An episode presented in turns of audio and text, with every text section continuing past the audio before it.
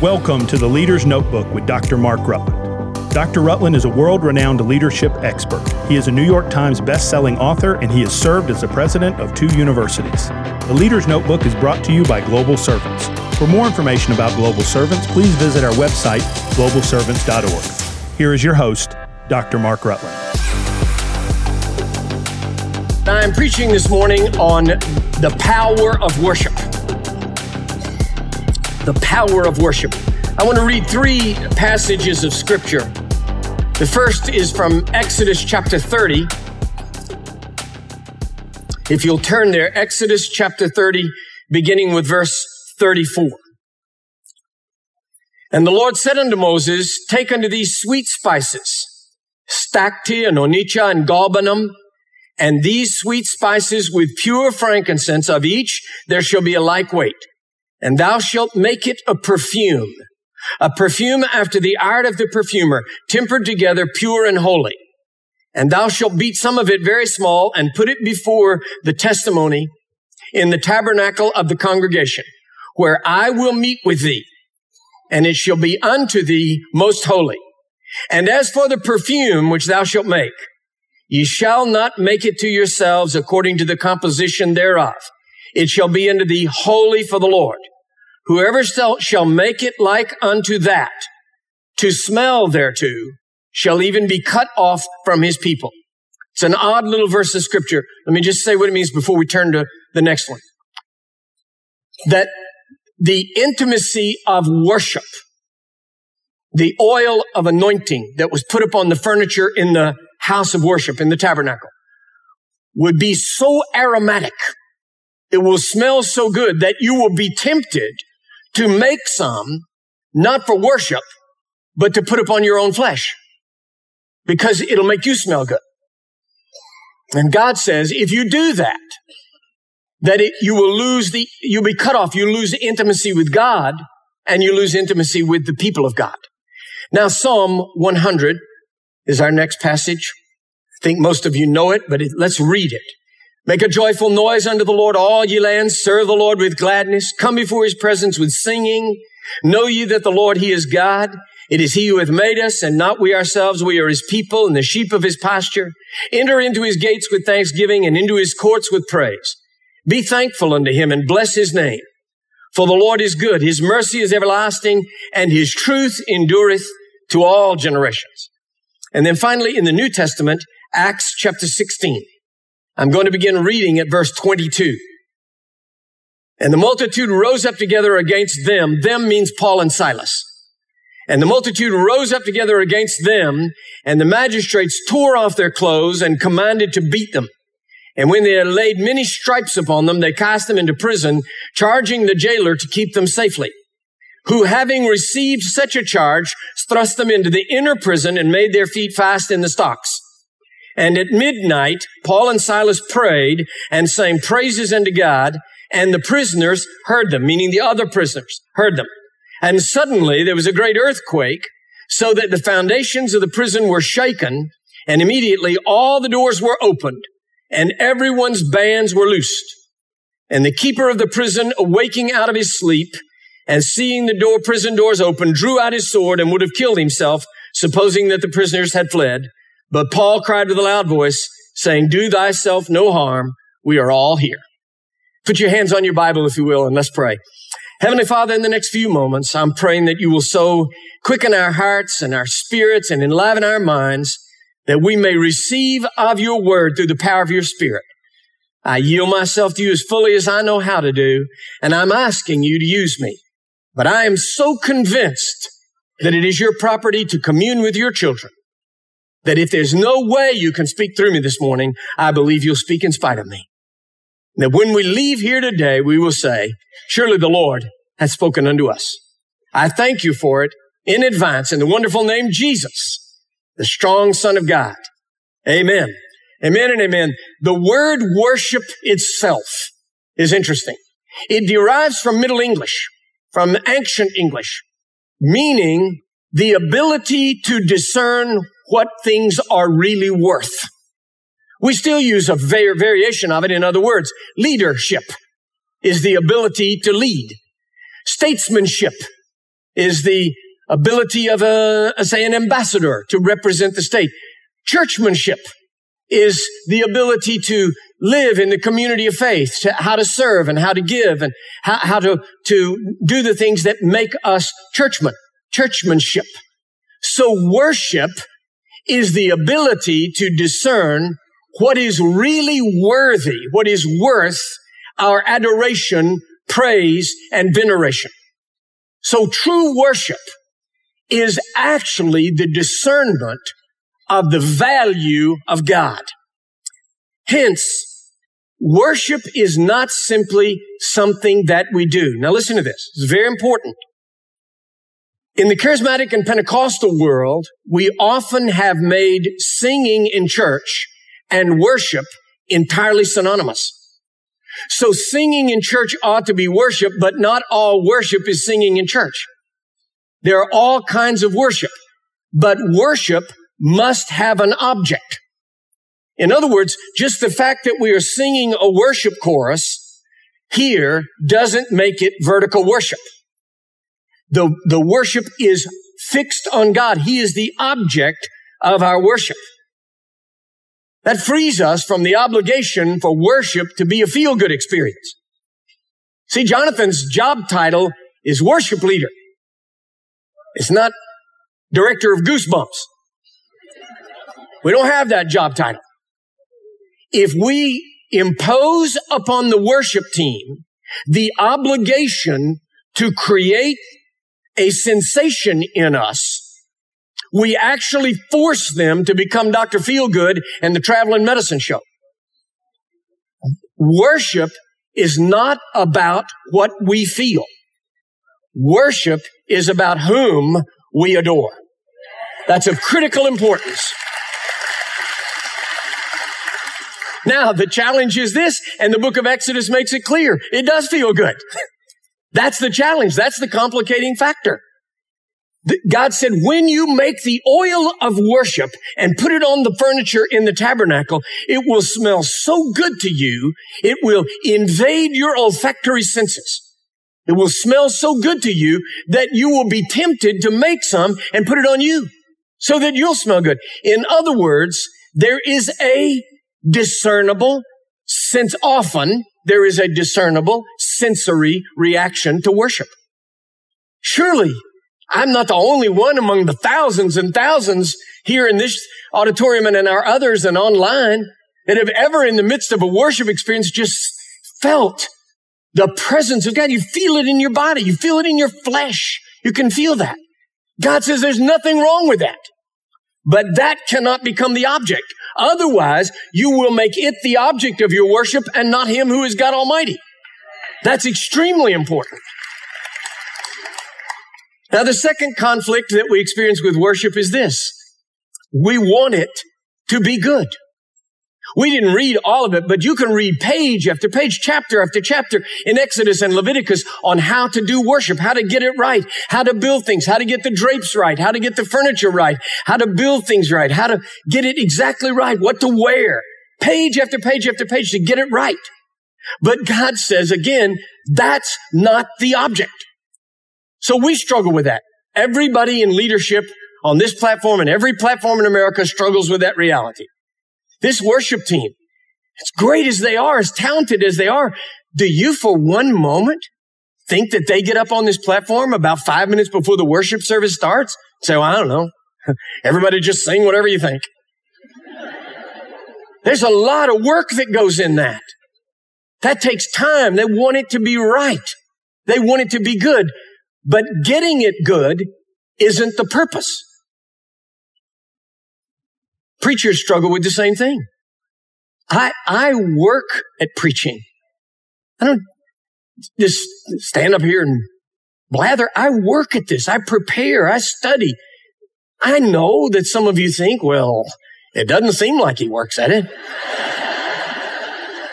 but you don't know how bad I would have been if I hadn't worked.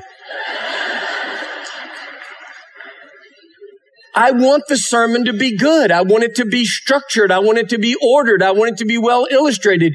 But I have to know that that's not the point. The point is not getting a good sermon, though I want it to be good. The purpose is not having good music, though we want it to be good. We want excellence in all that we do for the Lord. How about that video we just saw about at the movies? Th- th- look, that didn't happen in 30 seconds. That was, that wasn't a church video. That was a Technicolor movie. I was pretty excited. I thought, man, they're fixing to bust a cap in this guy. it was pretty tense, you know? It's our target. I said, oh man, this is good. No, that, that was work. We work at this. We work at worship. But our work is not the point. The excellence with which we sing is not the point. The next is this. The nature of our personal worship, our expression of worship, personally, individually, may tell us more about our own personalities than the depth of our devotion. I had a, a good friend, and he, he was the most calm person I've ever known in my life. Have you ever, have you ever known anybody that was so calm that you had the feeling you, you okay? I had the feeling I could say to him, you just won $500 million lottery. And he would say, well, well, that's a good thing. Would you react that way? Any of you has the news that I have won a $500 million lottery, do not wait for the altar call. Arise and come to me now. Because I'm going to show you some excitement. By the same token, I had the feeling I could say to my friend, your house just burned down. Your car exploded in the garage. All your money is gone. Identity theft has happened. They've emptied your bank account. And I had the feeling he'd say, hmm, now that's not too good. It's a flatliner. There are just people that aren't very expressive. There are other people that have a short fuse. They're ready to go off at any moment. And that can actually inform the way we worship more than the depth of our devotion. So there's somebody beside you that's quiet and meek and you know, you're jumping up and down. And I had one of the students say to me, Dr. Rutland, I never see you jump up and down. You don't dance. I said, baby, it's in my heart. It's not in my hips. but you're, look, you're a dancer. You're a jumper. Hallelujah to Jesus. We set you free. Go, man, go. Let me just say this to you. I'm a more restrained person. You ever see old Dr. Mark running these aisles and jumping the pews? You need to get happy because Jesus is coming.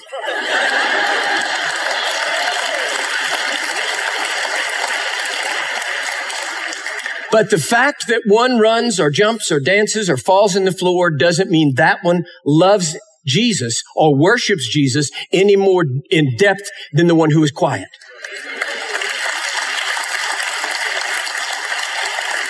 Allison, my, my wife Allison, she is, she's one of those people that enjoys this profound intimacy with God. And when worship really begins, when she really begins to move into worship, she doesn't get louder. She gets quieter.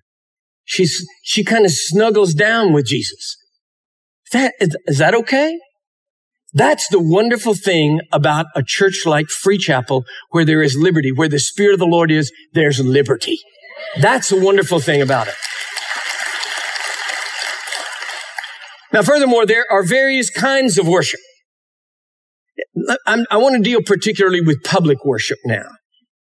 The singing. I, I, I want to give you a few practical thoughts on singing. One is when, when you sing worship courses, don't just think about the singing as you can. Think about the words. What are you actually singing? Think about it. Direct them. Take, take the initiative to direct your words, your thought, and your worship to God. Try to fasten on what you're saying. The second is this. John Wesley wrote an article in late 1700s, a very practical article about singing in church. And, and the wisdom of it has never been excelled. He said, look, if you can really sing well, you need to sing a little louder in the congregation. How many of you here can say, I'm not talking about you want to be on the worship team or something, but you can sing, you carry the tune and sing pretty well. Will you raise your hand? Come on. Three? No, come on, raise your hand. There they are. There they are. Okay, look, sing a little louder. We need you to keep us on key. How many of you are with me? The vast host of the tone deaf. I have hidden talent. I can play the radio off key.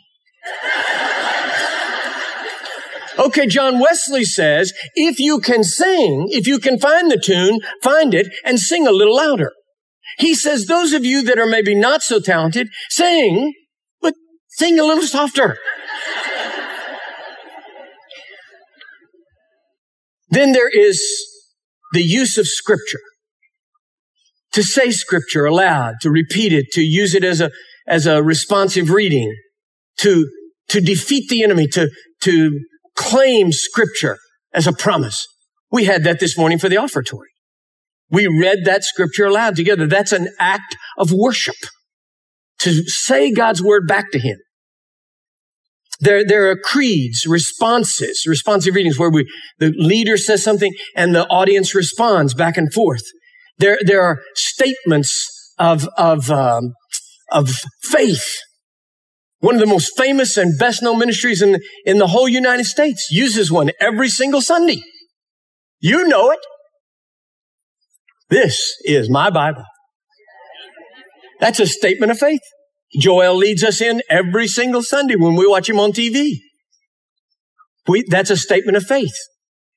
Then there are creedal statements, like say the Apostles' Creed. I believe in God, the Father Almighty, maker of heaven and earth, and in Jesus Christ, his only son, our Lord, who was conceived by the Holy Spirit, born of the Virgin Mary, suffered under Pontius Pilate. The Apostles' Creed. I, I'm not saying that we have to have the Apostles' Creed is a part of our Sunday to Sunday liturgy in every charismatic and Pentecostal church in the world. I'm not saying that. I'm just saying it is a legitimate act of worship. And it wouldn't hurt anything for a few charismatics somewhere to know what they believe. I'm just saying.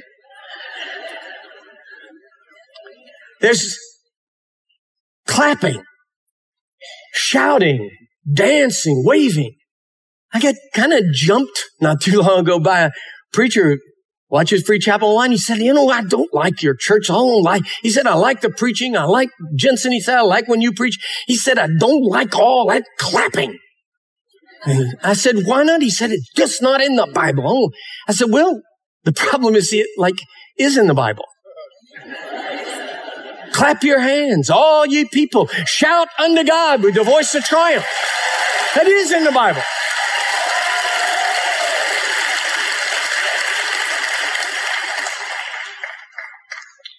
Waving.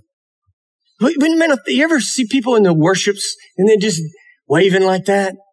That's, that's biblical. We didn't invent that. That's, that's biblical. It's called a wave offering.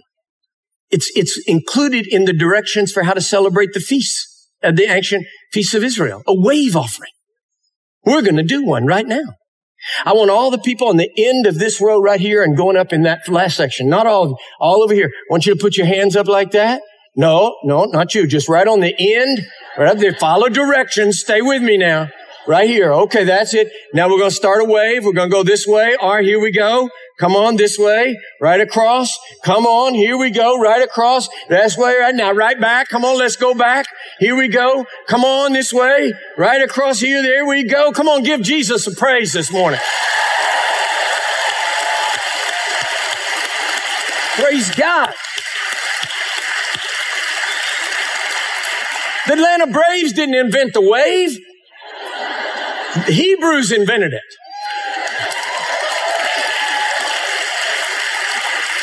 Anyway, I want to I want to give a wave offering for a team that wins. Come on. Calm down. And then offerings. Giving is an act of worship. That's when we giving here. You know, there are churches.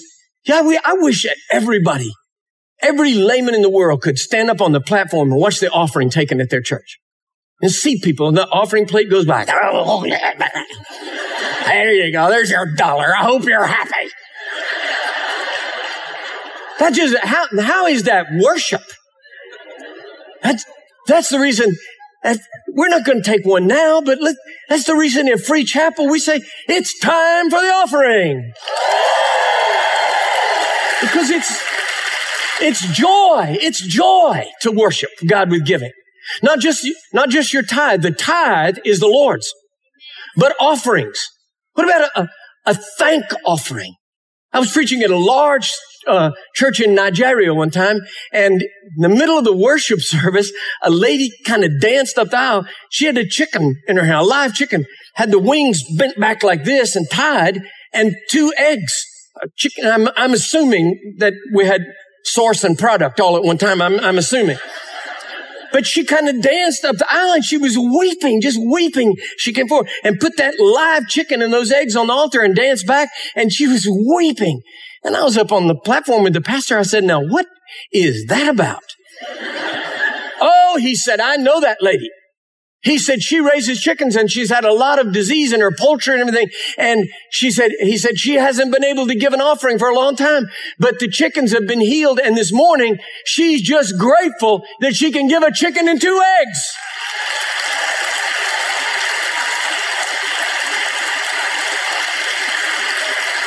Off- offering should be joyful worship. What about a love offering? A love offering. That, that if there's a mission project or something we say, I just feel the love of God for that. I want to make a love offering. I want to give beyond my tithe. A, a, a thank offering. That new baby is born. I want to thank you, God. The baby came. He, he's safe. The, the mother is safe. I want to just make a special offering way beyond my tithe. I want to make a thank offering. Or something even more important than the birth of a baby, the birth of a grandchild. That's the, that's the real one. I get to rejoice and take credit and I don't have any responsibility. It's a one, that's a moment. No, that's a moment to make a thank offering.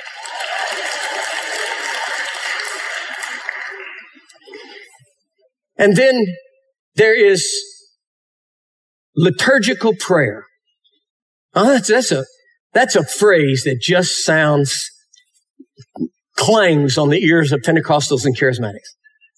Public prayer. We pray together. People pray together aloud in the midst of the liturgy, the, the mechanism of the service. People say that just, that just won't go in modern, young, charismatic. God. Well, just imagine this. What if there was a, what if there was a pretty high octane, anointed, charismatic church leader who would lead 13,000 teenagers in the Lord's Prayer. Wonder what, wonder what that would look like. It'd look like this. So just raise your hands high toward heaven and let's pray this prayer. Ready? Our Father, which art in heaven, hallowed be thy name. Thy kingdom come, thy will be done on earth as it is in heaven. Give us this day our daily bread and forgive us our trespasses as we forgive those who trespass against us. Lead us not into temptation, but deliver us from evil. For thine is the kingdom and the power and the glory. Now look at the kids. Forever Watch and the kids. Amen. Let's give Jesus the biggest praise of the morning. Come on, lift it up high. Yeah. 13,000 teenagers quietly praying a liturgical prayer together.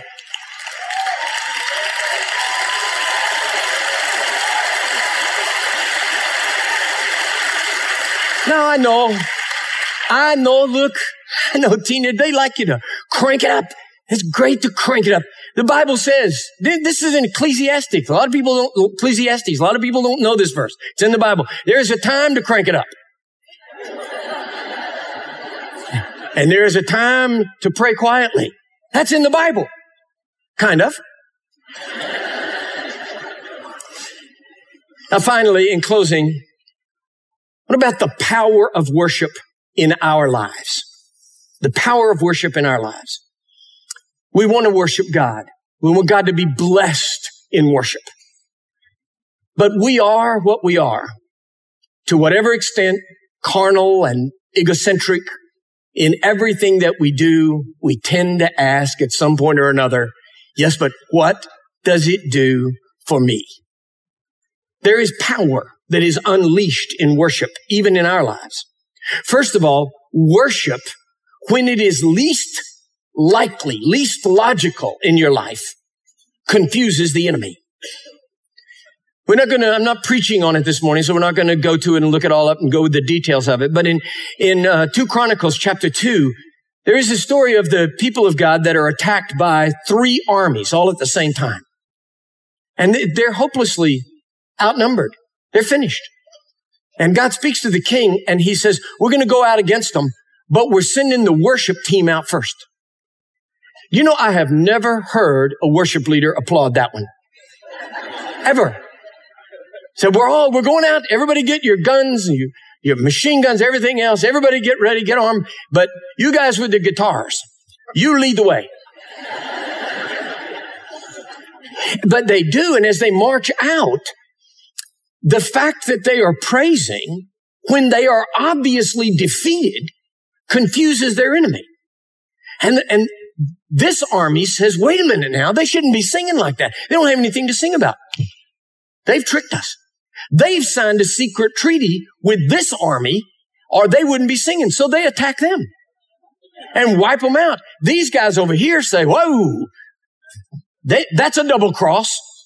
They didn't attack the Jews. They attacked them. They'll come after us first. And so they attack and they all kill each other. And they march back into the city without firing a single shot. And the guys on the guitars all said, we won that battle. Look, when, when you're facing hard times in your life, distress and stress and things that are going on in your life and your family and, and hardship and, and praise makes no sense. Your worship, if you will take time to worship God, it confuses the enemy. Satan doesn't know what to do with your worship. He didn't know how to handle that.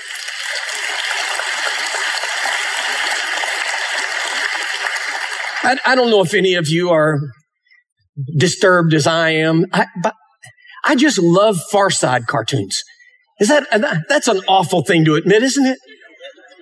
But there's this one cartoon, my favorite of all the Far Side cartoons.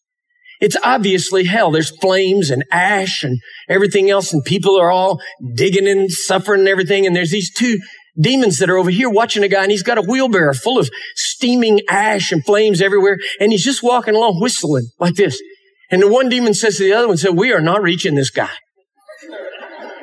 When you worship God in the worst time of your life, Satan says, we're not reaching this guy.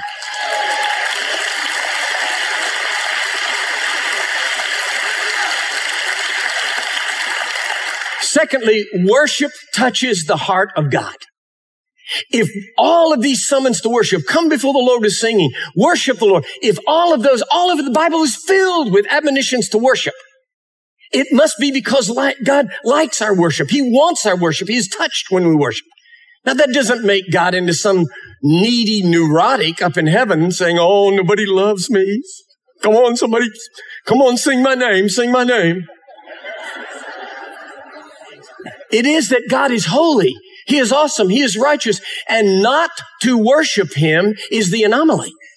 So God is blessed when we worship. It does touch the heart of God. Finally, when we worship, it not only confuses the enemy and touches the heart of God, it moves the hand of God. In Acts chapter 16, Paul and Silas have been humiliated, stripped naked in a public street, beaten within an inch of their lives, taken to prison. They've done nothing but preach. Thrown in prison, in the inner prison, down in the very bottom, in the basement cell, in chains, hand and feet locked up. I, I try to be honest with you. I try to get in touch with my own carnality. I wonder if I was locked up like beaten, naked and humiliated and on, in chains, I wonder if I would say, man, this is a great moment to worship. I mean, I, I, I wonder about myself. Or would I, Lord, I'm trying to preach your gospel. This is what I get. Am I the only one? But not Paul and Silas. Paul says, let's worship the Lord. Let's worship God. Silas is, Silas is the associate pastor. He says, I just, you know, you lead. and they start singing. I wonder what they sang. Some joyful, happy song and worship in Hebrew and they're clinking their chains together. and the other prisoners, the Bible states specifically, the other prisoners could hear them. They're all in the upper tiers the boys in cell block B are into the happy juice. And there's an earthquake that shakes it open and their chains are broken and they're free. Worship not only touches the heart of God, worship moves the hand of God. When we worship, He acts.